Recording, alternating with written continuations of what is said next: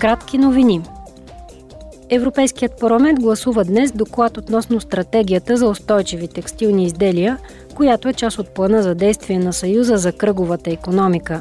Целта е създаване на съгласувана рамка за улесняване на прехода на текстилната промишленост към по-устойчив и неутрален по отношение на климата модел до 2030 година.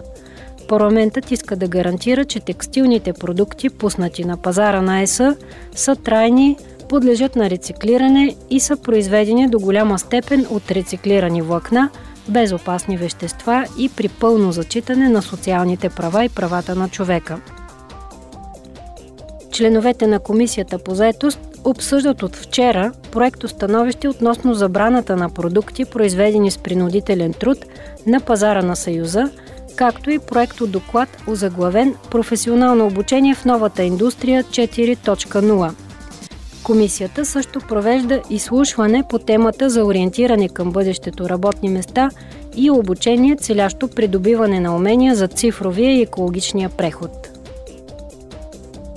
Комисията по конституционни въпроси прикани вчера националните законодатели да оценят предложеното от Европейския парламент преразглеждане на правилата за европейските избори. Заседанието вчера беше посветено на процеса, иницииран от парламента миналия май, както и вече представените национални становища по темата.